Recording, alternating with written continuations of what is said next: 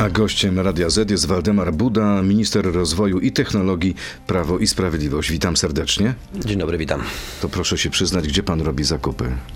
Ja zrobię zakupy w e, raczej dużych, e, dużych sklepach, one są najbliżej, chociaż nieraz i po drodze zatrzymuję się w lokalnych. Czyli nie w tym sklepie, w którym robi zakupy minister Moskwa. No nie znam tego, e, tego sklepu, ale są też takie sytuacje, w których ja zauważyłem, że małe sklepy nie reagują na podwyżki swoich kosztów i często obniżają marże i w związku z tym mają kłopoty, ale ceny bardzo niewiele podnoszą. To, to jest taki proceder. Sam zwróciłem uwagę na to po tej sytuacji i rzeczywiście tak jest.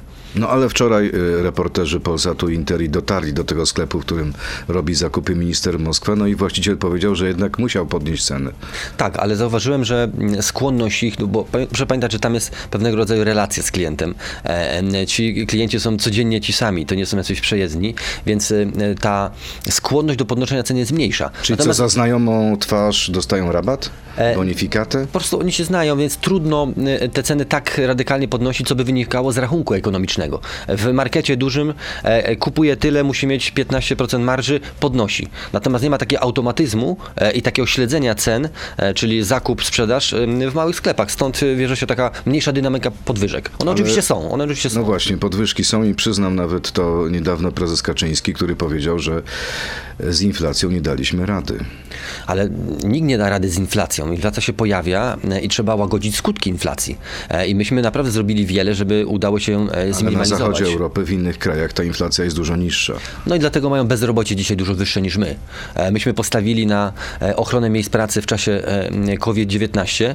Dzisiaj mamy najniższe po Czechach bezrobocie, dlatego, że odtworzenie miejsca pracy, czyli można powiedzieć dotacja na to, żeby stworzyć miejsce pracy, kosztuje dwójpół raza więcej niż utrzymanie miejsca pracy. Myśmy rozsądnie, dzisiaj wszystkie analizy ekonomiczne mówią, zrobiliśmy dobrze. Cały świat uważa, że tak należało postąpić mocna pomoc, żeby utrzymać miejsca pracy, a nie odbudowywać. No ale jeśli chodzi o Unię Europejską, jesteśmy w pierwszej piątce, jeśli chodzi o najwyższą inflację. E, do tego jeszcze wrócimy no do stanu na, Najwyższe wydatki, jeśli chodzi o służbę, o, o służbę zdrowia, najwyższe wydatki, jeśli chodzi czy o służbę kryzys, zdrowia, nie, ale o Panie ministrze, bo pan się tym zajmował e, przez ostatnie tygodnie. Czy kryzys zbożowy jest już zażegnany?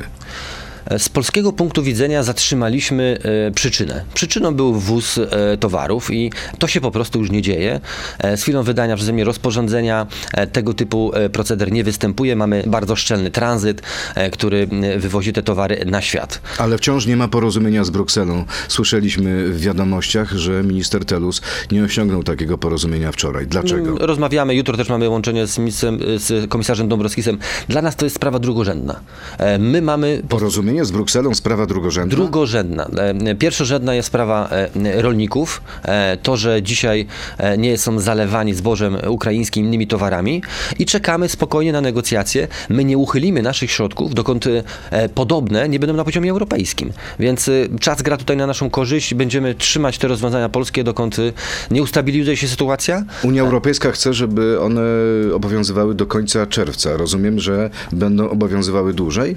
To jest absolutnie niemożliwe, żeby w czerwcu znieść to embargo, bo doprowadziliśmy do sytuacji, że po żniwach ukraińskich zboże znów by zapełniło silosy, które z taką teraz determinacją opróżniamy. Czyli pewnik jest taki do końca roku co najmniej. W Polsce na pewno. No dobrze, a co z listą pozostałych towarów, bo producenci drobiu alarmują, że e, tani drób z Ukrainy zaleje i zniszczy polskich drobiarzy. Na bardzo krótkiej liście jeszcze ośmiu produktów, które chcemy wprowadzić na poziomie europejskim, które wprowadziliśmy w Polsce, jest również drób. E, będziemy się mocno upierać e, przy tej pozycji. No dobrze, ale nie ma na to zgody Brukseli. Co zrobi Polska? Utrzyma swój zakaz, po prostu. Polska utrzyma swój zakaz. Ochronimy e, rodzimych producentów, utrzymamy zakaz, dokąd Unia Europejska nie zgodzi się na te rozwiązania na poziomie europejskim. Pozwoli nam na to Unia Europejska? Jak na to wszystko patrzą na przykład kraje Zachodu? Zbudowaliśmy bardzo mocny sojusz. Mamy czwarte czy piąte spotkanie z komisarzem Dobroskisem i wszyscy mówimy jednym głosem. Ani Rumunia, ani Bułgaria, ani Węgry, ani Słowacja, ani słowem nie, wy, nie wyłamują się z tego porozumienia i tu komisja ma problem. Mamy bardzo silny blok, silną koalicję, e, e, w związku z tym e, będziemy stać przy swoim. Komisja Europejska ma problem, czy mimo wszystko my mamy problem? Proszę zobaczyć, no jak, jak wydawaliśmy to rozporządzenie, okazywało się, że były głosy tylko jedne. Skandal, niedopuszczalne, złamanie prawa europejskiego. A dzisiaj dużą część tej decyzji chce się zalegalizować, więc my spokojnie negocjujemy, wiemy co robimy. Najważniejszy dla nas jest interes rolników i polskiego konsumenta. Rząd zamierza przeznaczyć dla rolników 10 miliardów. Co na to powiedzą mieszkańcy miast? E, powinni się z tego ucieszyć, e, bo dzięki temu produkty spożywcze będą tańsze, dzięki temu e, nowaliki, które się pojawią w sklepach na wiosnę, truskawki, które się pojawią, będą tańsze dzięki temu, że będzie na przykład dopłata do nawozów. To ma absolutnie przełożenie, wręcz przeciwnie powiem, to bardziej się e, produce- właśnie konsumenci w miastach powinni z tego ucieszyć niż rolnicy, bo oni tak mają trudny los, natomiast my próbujemy również grać na obniżenie cen. Im, im mniejszy koszt po stronie rolnika, tym mniejszy koszty w warzywniaku w Warszawie na Mokotowie. No dobrze, ale przyzna pan, że jeżeli wjeżdżała do Polski przez ostatnie miesiące pszenica, dużo tańsza niż Polska, to nie odbiło się na e, spadku cen. Nie widzieliśmy tego ani w piekarniach, ani w innych sklepach. Tu się równo, równoważy wiele czynników. To nie jest tak, że e, tanie zboże jest jedynym e, podstawą wytwórczą do danego produktu, bo nawet w chlebie nie jest stuprocentowy, tylko 50, e, a w innych produktach jeszcze mniejszy ma udział zboże. A jeszcze jest koszt energii, jeszcze jest koszt logistyki, transportu, paliwa i tak dalej, i tak. Natomiast podwyżki pewnie byłyby wyższe, e, gdyby, gdyby rzeczywiście zboże było e, dużo droższe. Dlatego my dajemy dopłaty, skupujemy po normalnych cenach, dajemy dopłaty. To I jest bardzo prezes racjonalne. Agrounii Michał Kołodziejczak, człowiek, który sam jest rolnikiem, Nawet on skapitulował. No. Uznał, że ta pomoc jest na tyle poważna, że musi e, zrezygnować z protestu. to jest kapitulacja, a może tak naprawdę osiągnął sukces, bo zrobiliście w końcu coś, o co on apelował od kilku miesięcy. Czy on za chwilę będzie apelował o coś innego? Większość rzeczy, o które apeluje, są nieracjonalne, natomiast myśmy podjęli racjonalne działania wobec ochrony rolników i to nam na nim pytanie, kierowało. czy to, co mówi, jest racjonalne, zacytuję. Dając rolnikom 10 miliardów złotych, powodujecie wkurzenie drugiej części społeczeństwa, która nie dostaje nic. No wi- widzi pan redaktor, za chwilę będzie twierdził, że jest e, e, obrońcą e, środowisk LGBT. Ja jestem przekonany, że konsumenci pozytywnie odbiorą tę sytuację, bo ona oddziałuje na koszty produktów spożywczych w dużych miastach, w mniejszych miastach, wszystkich tych, którzy kupują produkty codziennego spożycia. Jakoś nie rozumieją tego nasi niektórzy słuchacze. Towarzysz Jasiński to jest pseudonim jednego z nich. Pisze coś Towarzysz takiego. to znamienne. W zeszłym roku rozdaliście 15 miliardów na dodatki węglowe, żeby przykryć spóźnienie w sprowadzaniu węgla. Zaraz rozdacie 10 miliardów rolnikom, żeby przykryć zaniechania w temacie zboża. Gdzie jest granica zasypywania kasą w waszej niekompetencji? E, Wojna e, e, wybuchła w lutym, a myśmy od maja sprowadzali węgiel. Już statki płynęły z, z węglem, bo wiedzieliśmy, że tym to się skończy. Większej przezorności nie można było e, zastosować i mieć niż my w tej sytuacji. Byliśmy pionierami, liderami. 5 milionów ton węgla ściągnięte, nikomu tego węgla nie brakło, a dodatek dlatego, dlatego, że ten węgiel jest droższy i będziemy to robić. Panie towarzyszu Jasiński, jeżeli Polak będzie w potrzebie, będzie mu zimno, będzie obawa o e, zagrożenie jego interesów, będziemy takie rzeczy robić. I takie nawoływanie towarzyszy nas nie zatrzyma. E, A propos potrzeb Polaków, kiedy ruszy kredyt, bezpieczny kredyt 2%? 3 lipca, poniedziałek, e, e, e, ruszamy zgodnie z dyrektywą pana premiera. Jesteśmy w, w harmonogramie. Czujemy presję też wszystkich zainteresowanych. Ja na spotkaniach, dyskusjach, listy niemalże codziennie otrzymuję, że jest duże zainteresowanie. Jak duże Powiedziałbym nawet coraz większe, chociaż muszę tutaj uspokoić. Poproszę o liczby. No, analizowaliśmy w OSR-ze, że ma być około 15 tysięcy osób zainteresowanych w 2023. E, jak sądzę, może być to nawet dwukrotnie więcej. E, natomiast dobra informacja jest taka, nie ma żadnych limitów na 2023 rok. Nawet jak ktoś się zdecyduje w grudniu na e, ten kredyt, nie będzie żadnych e, ograniczeń. Wszyscy zainteresowani otrzymają tę pomoc. A jest jakaś górna poprzeczka, jeśli chodzi o tym, którym można ten, tego kredytu udzielić? Tak, to jest wartość kredytu 500 albo 600 tysięcy dla Ja rodziny. mówię o liczbie, czy to wiek. jest albo kwocie tego, ile możemy dać. Nie, jeśli chodzi o ilość kredytów pojedynczych, to nie. Dlatego mówię o tym, że nie ma limitu, nie ma nie ma takiej jakby sytuacji, w której musielibyśmy w lipcu czy w sierpniu szybko się decydować. E, Natomiast są limity kredytu i wieku e, jako osoby, które się kwalifikują. E, To teraz krótka piłka, tak albo nie, poproszę o takie, taką dyscyplinę z Pana strony. Towary z Ukrainy niszczą polską gospodarkę, tak czy nie? Nie jest sprawa jednoznaczna, nie można tak tego powiedzieć. Musimy Ukrainę wspierać i bronić swoich rolników. Daje głowę, że ceny mieszkań spadną, tak czy nie? E, Jeżeli Rafał Trzaskowski i inni włodarze wprowadzą plany zagospodarowania czy nie? przestrzennego, mogą e, te ceny spaść. Kasy na KPO przed wyborami nie będzie, tak czy nie? Pytanie należy kierować do Komisji Europejskiej. E, Zaspaliśmy w sprawie zboża, bardzo wszystkich przepraszam, tak czy nie? E, Bardzo rozsądne działania podjęliśmy. Tak czy nie? Równoważne między interesem Ukrainy, wspierania ich, nie blokowaniem ich, a em, interesem rolników. I ostatnie pytanie, Donald Tusk powinien siedzieć, tak czy nie? E, Powinien e, siedzieć na fotelu i odpocząć, e, bo widać, że emerytura dla niego w polityce nie służy mu po prostu. No, lakoniczność i skrót nie jest pańską domeną. Trzeba tłumaczyć, trzeba rozwijać swoje myśli. Więcej w tej sprawie i nie tylko w drugiej części naszej rozmowy zapraszam Państwa do internetu na Radio ZPL, Facebooka i YouTube'a. To jest gość Radia Z. To wróćmy do sprawy mieszkań. Jak to będzie konkretnie wyglądać? Co ma zrobić młode małżeństwa, młodzi Polacy, którzy chcą otrzymać y, taki kredyt? Po pierwsze, powinni rozejrzeć się za potencjalnym mieszkaniem, e, które chcieliby kupić, bo pamiętajmy, że procedura jest dokładnie taka sama jak przy zwykłej procedurze zakupu mieszkania e, e, finansowanego z kredytu, czyli szukamy mieszkania, wstępnie wybraną propozycją idziemy do banku i mówimy, że chcemy kupić to mieszkanie i staramy się o kredyt. Wtedy dostajemy pewne wyliczenia zdolności kredytowych i możliwości i na tej podstawie wchodzi oferta kredytu 2%, czyli dopłacamy do górki ponad 2%, jeśli chodzi o koszt pieniądza. Więc normalna sytuacja, jeżeli ktoś w tym uczestniczył, już to, to wie.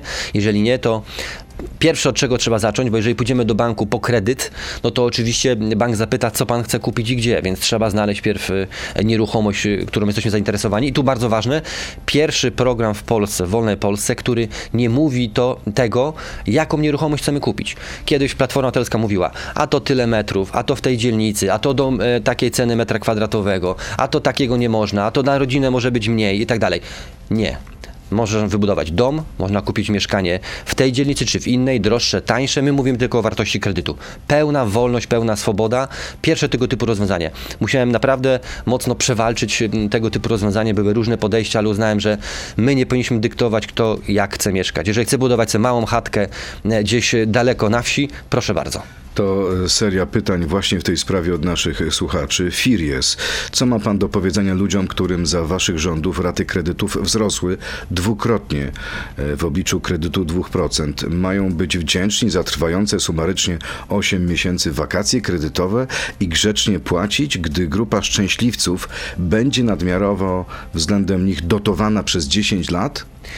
Mi rata wzrosła dwuipółkrotnie dwóch kredytów. E, Jestem dokładnie w takiej samej sytuacji i nikomu nie żałuję tego, że jak kupuję pierwsze mieszkanie, dostanie tego typu e, e, pomoc. Otrzymaliśmy Tylko wakacje wie pan, kredytowe. pan dysponuje nie swoimi pieniędzmi, tylko pieniędzmi podatników, naszych, nas wszystkich. Tak, tylko że ja nie zazdroszczę nikomu, kto skorzysta z tego programu. Ja mam 40 lat i spokojnie mógłbym powiedzieć, że nie mam żadnego mieszkania i też chcę z tego skorzystać. Nie miałem szansy kupić wcześniej mieszkanie, więc ci, którzy nie mają tego mieszkania, mają prawo oczekiwać, że im pomożemy w tej sprawie. Błażej, dlaczego w założeniach bezpiecznego kredytu jest ograniczona możliwość nadpłacania kredytu dopiero po trzech latach? Przecież nadpłacanie kredytu pozwala kredytobiorcy zmniejszać wielkość raty, a państwo dzięki temu musi mniej do tego kredytu dopłacać. Gdzie tutaj jest logika? Prosta logika, jeżeli ktoś nadpłaca zaraz po otrzymaniu kredytu, to znaczy, że mógł e, go wziąć mniej e, albo e, mógł spokojnie część wkładu własnego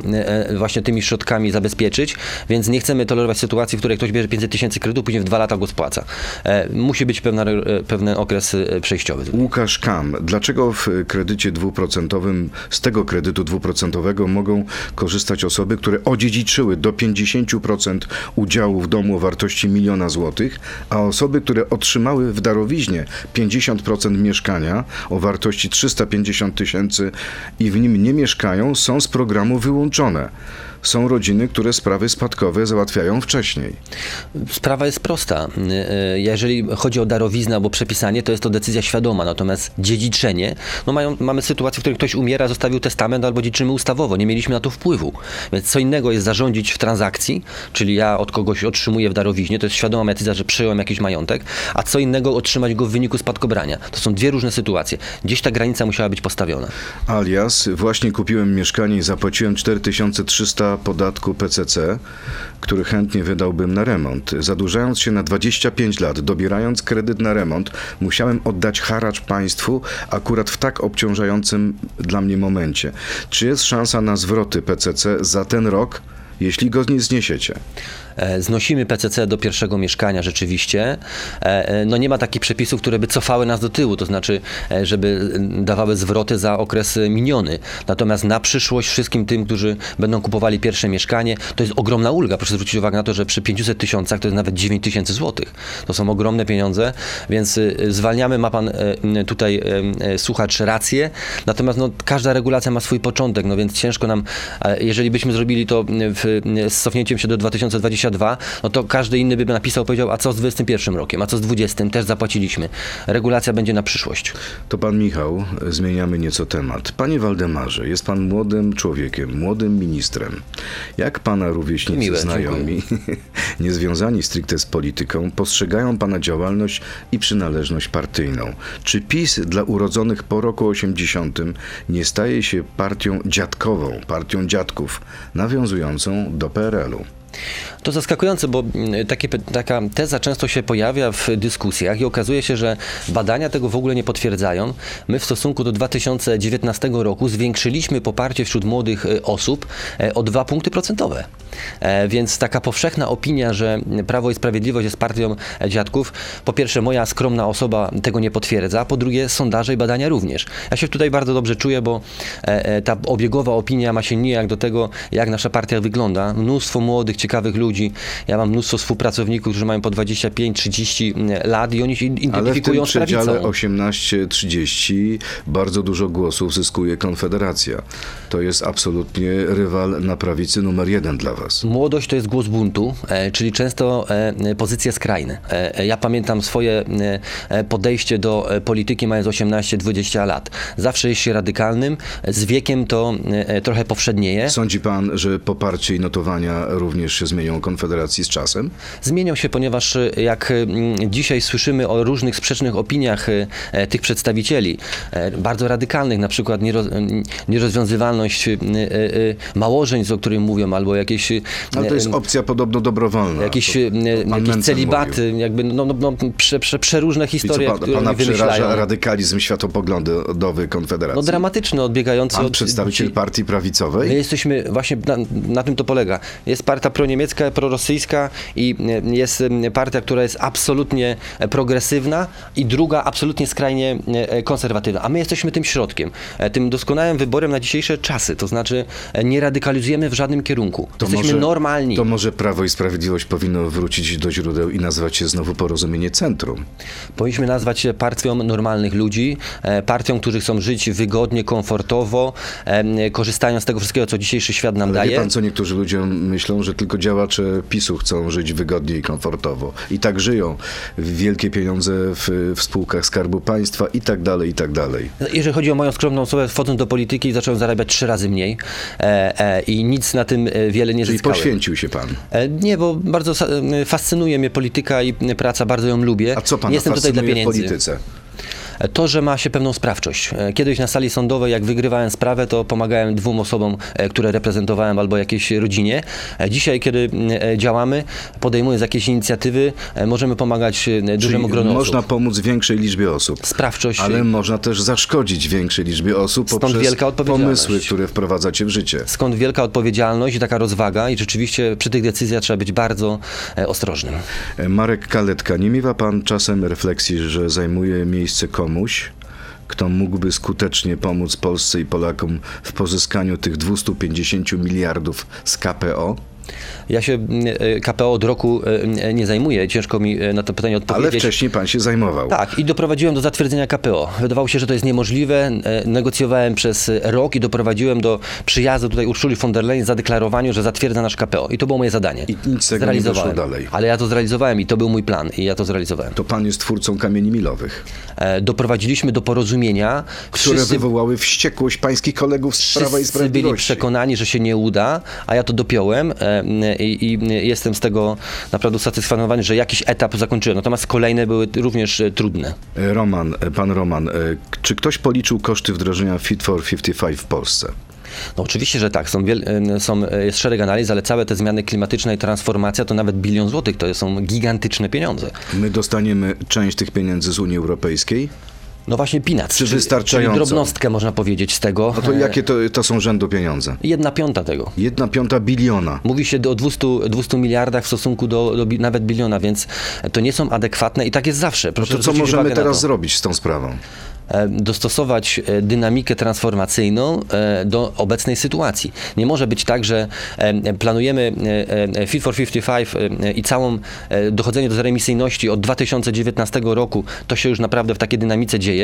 Natomiast e, program, który ma wzmacniać na przykład e, gospodarkę europejską pod kątem produkcji na przykład technologii OZE, pojawiły się w marcu tego roku. Przełóżmy to, co I pan czym to się powiedział. skończyło? Fotowoltaika dzisiaj, wszystkie rozwiązania są chińskie, koreańskie, nie ma żadnej europejskiej, a my powinniśmy od tego zacząć. Produkujmy farmy wiatrowe, fotowoltaikę, inne rozwiązania i dopiero wtedy się przekształcamy. Gospodarka europejska na tym by zyskała. A dzisiaj kupujemy to wszystko e, e, w Azji e, Centralnej, wydajemy tam ogromne pieniądze, gospodarka jest tylko zażynana No dobrze, kosztami ale przepraszam e, emisji bardzo, ETS. Bruksela, Komisja Europejska tego nie widzi? No spóźniła się strasznie, nie od, nie od tej strony podeszła do tej sprawy. Powinna pierw całą gospodarkę europejską A przestawić. może my też spóźniliśmy się, może rząd się spóźnił, może rząd nie zareagował w odpowiednim momencie, bo i opozycja, i Solidarna Polska, pańscy koledzy od pana ministra Ziobry mówią, że popełniliśmy błąd, że premier trzy lata temu powinien zawetować te rozwiązania w 2020 roku podczas szczytu. Nie da się e, zawetować polityki klimatycznej, ponieważ to jest równoznaczne z wypisaniem się z Unii Europejskiej. To jest znak równości. E, polityka klimatyczna Minister dzisiaj, Ziobro tego nie wie, Solidarna Polska tego nie wie? E, Wiemy o ich, e, e, o ich e, podejściu do tej sprawy, chcą być wyraziści, prezentują radykalne poglądy, natomiast prawda jest taka, że trzeba w tym kierunku zmierzać i nie było innego wyjścia, natomiast my musimy stawiać warunki, na jakich zasadach, ile jest tych środków, które na ten cel mają być, jak dynamicznie do tego podchodzimy. Nie może być tak, że przychodzi kryzys, po pierwsze COVID, po drugi wojenny, a my jeszcze przyspieszamy. No to to jest, e, to jest szaleństwo i ten Fit for 55 jest absolutnie nie, nie w timingu. No dobrze, ale co zrobić konkretnie, żeby, jak pan mówi, to szaleństwo zatrzymać? Jeśli to jest szaleństwo, Prosta sprawa, zdjąć ETS i te wszystkie środki, e, które obciążają dzisiaj przedsiębiorców, no są sytuacje i nie w Polsce, tylko na przykład na Słowacji.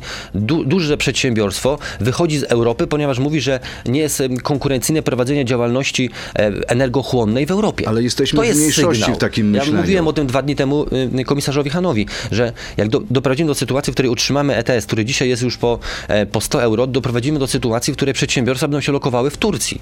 no dobrze, ale y, dlaczego tego nie widzi pan komisarz? Dlaczego nie widzą mm, potentaci Unii Europejskiej?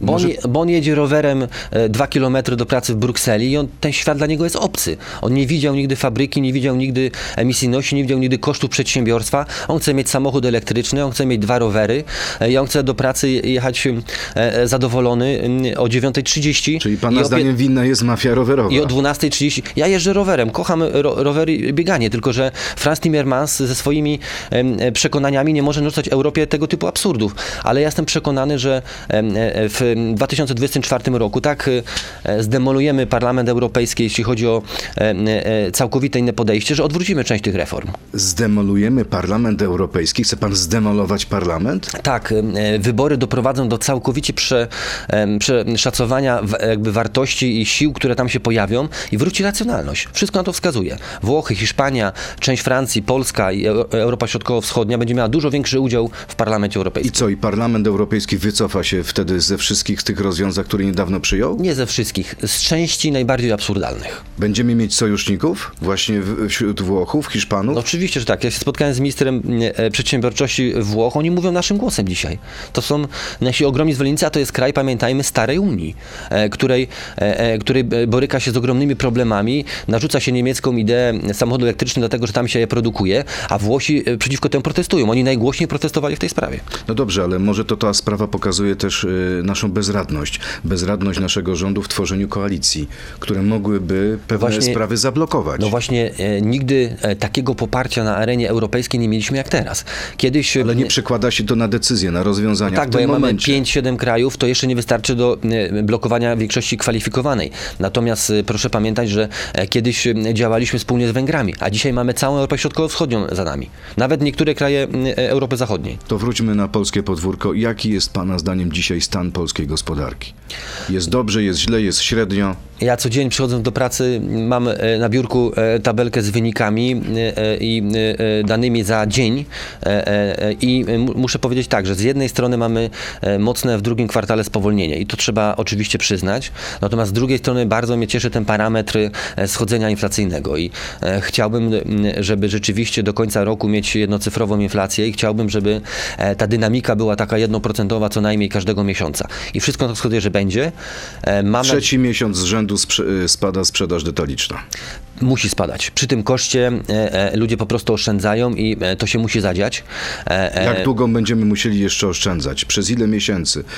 Do końca tego roku, do końca następnego roku? No jeżeli we wrześniu, w październiku będziemy mieli inflację już na poziomie kilkuprocentowym niższym, to będzie takie poczucie, że możemy sobie pozwolić na więcej, e, więc ja mam nadzieję, że idziemy w bardzo dobrym kierunku. Czyli co, jest świetnie, jest dobrze, jest nieźle? Jakby pan to określił jednym słowem? Nie, jest, jest, jest ciężko, jest trudno, bo proszę pamiętać, że zamknęliśmy e, 2022 rok z PKB na poziomie 5,1, a teraz e, mamy e, mocne spowolnienie, nawet połowę tego nie osiągamy w drugim e, kwartale, więc e, to jest bardzo trudna sytuacja, ale jak na e, wojnę, jak na przestawienie się surowcowe, jak na e, wysoką inflację, to naprawdę jest nieźle.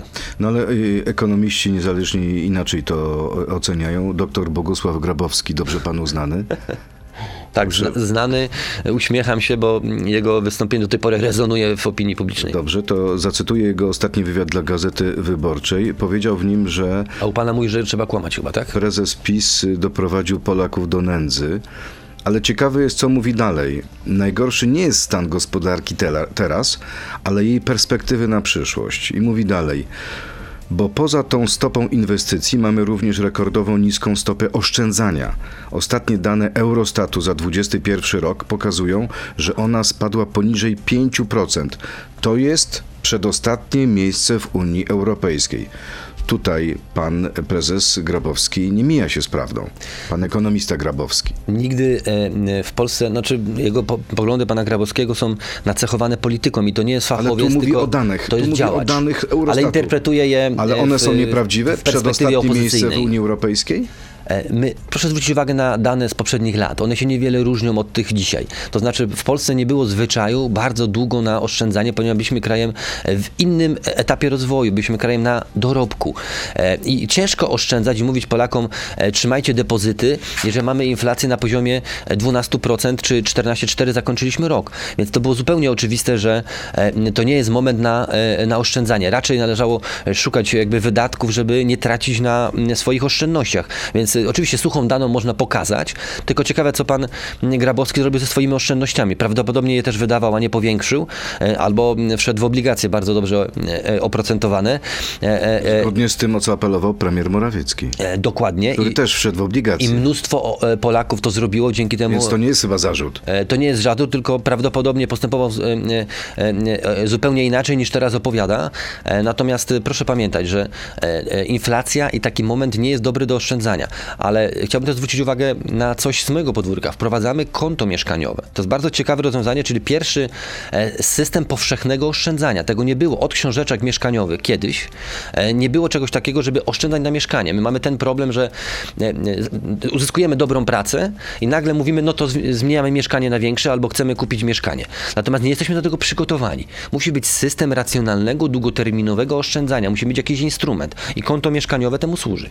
Y, Państwowy Instytut Pracy i Spraw Socjalnych, bez porozumienia z panem doktorem Grabowskim, podał nowe dane na temat minimum egzystencji. I okazało się, że część ludzi żyjących poniżej tej granicy jest zbyt majętna, aby skorzystać z pomocy społecznej. To okazuje się jest efekt wysokiej inflacji, ale także braku waloryzacji kryteriów uprawniających do wsparcia. Co z tym zrobić? No oczywiście trzeba... Kiedy zmienicie te kryteria? Trzeba się tej sytuacji oczywiście e, przyjrzeć, bo my mamy doktrynę zupełnie oczywistą. Nikogo w potrzebie nie stawiamy, a tym bardziej osób, które są na granicy e, s- socjalnym, czyli na takiej balansowaniu między tą granicą, więc z pewnością trzeba się temu przyjrzeć. Oglądał pan film Ścigany z Harrisonem Fordem Oczywiście. i Tommy Lee Jonesem. Jak panu się podobał? Oczywiście, bardzo ciekawe. E, a to jest teraz tak, że w tej głównej roli ściganego jest obsadzony przez was Donald Tusk? Bo on tak się czuje. E, On próbuje grać ofiarę, mm, e, bo to e, zjednoczy wokół niego e, całą opozycję i też pokazuje mm, e, pewnego rodzaju e, współczucie po stronie e, społeczeństwa. Mm, Tak się gra w polityce. E, e, Natomiast proszę zwrócić Pan uwagę też na to, grywał ofiarę? Nigdy, e, raczej pozytywne e, e, efekty chciałbym pokazywać. Nie oczekuję współczucia, tylko raczej wspierania w dobrych projektach. No dobrze, ale nie jest tak, że tak naprawdę to wy dajecie pretekst do tego, o czym pan mówi. Przecież to prokuratura wszczęła postępowanie w sprawie zawiadomienia Marka Falenty, a nie Donald Tusk. No tak, ale proszę zwrócić uwagę na to, że jedno to jest ocena tego, czy ktoś jest ofiarą, czy nie, a druga to jest postępowanie lega artis. Znaczy, jeżeli wobec kogokolwiek są jakieś zarzuty, to procedura musi się toczyć i Donald Tusk nie może czuć się wyjęty spod prawa.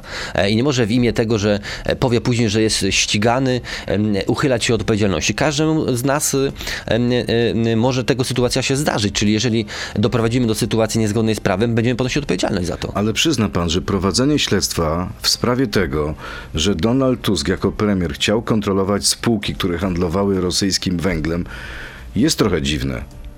Ale nikt Przecież chyba Donald Tusk działał w dobrej wierze. Ale przecież nikt e, Donalda Tuska na poziomie prokuratury nie skaże. E, Niech się obroni przed sądem albo niech się wytłumaczy w prokuraturze. Nikt nie mówi, że on dzisiaj jest e, skazany i że jest wyeliminowany życia publicznego z tego powodu. Ja bym raczej proponował, żeby zajął się pozytywnymi problemami ludzi i rozwiązaniami, a nie pokazywanie swojego uciemiężenia, bo na litość ludzi nie weźmie. No dobrze, to ostatnia sprawa. Siedem lat temu premier zapowiadał, że do 2025 roku będzie po Polsce jeździć, uwaga, uwaga, milion elektrycznych samochodów. I co zostało z tych zapowiedzi? No, e, rynek się, proszę zwrócić uwagę na to, co Elon Musk e, e, sugerował, jeśli chodzi o sprzedaż Tesli, co mówił Volkswagen, produ- chcąc produkować swoje samochody, jakie mieli swoje plany krótko i długoterminowe. A wie pan, ile One jeździ teraz po wszystkie- Polsce samochodów elektrycznych? No, myślę, że ponad 100 tysięcy. Mniej niż 50. E, Nie, myślę, że nie. Myślę, że więcej. Widziałem Ale statystyki, które były grubo ponad, powyżej nawet 50 gdyby tysięcy i dynamika jest 100 tysięcy, kilkunastoprocentowa rocznie. To jest dopiero jedna dziesiąta tej liczby, miliona. Prawda, tylko proszę zwrócić uwagę na to, że każdy rozwijający się rynek natrafia na trudności i na przykład y, y, czytałem analizę niemieckiego rynku, e, który y, wskazuje na to, że brak dostępności sieci e, ładowania ogranicza ich rynek, pomimo tego, że e, są już akceptowalne z punktu widzenia niemieckiego społeczeństwa ceny samochodów elektrycznych. Więc natrafiliśmy na ogromną barierę związaną z kryzysem energetycznym rozwoju sieci ładowania. Ale premier chlapnął? To były mrzonki, o czym mówił? Trzeba mieć e, ambitne plany, trzeba je korygować w czasach wojny, COVID-u i tak dalej. Bardzo dziękuję. Waldemar Buda, minister rozwoju technologii Prawo i Sprawiedliwość, był gościem Radia Z. Miłego dnia. Dziękuję bardzo i wzajemnie. Dziękuję bardzo. To był gość Radia Z. Słuchaj codziennie w Radio Z i na player radioz.pl.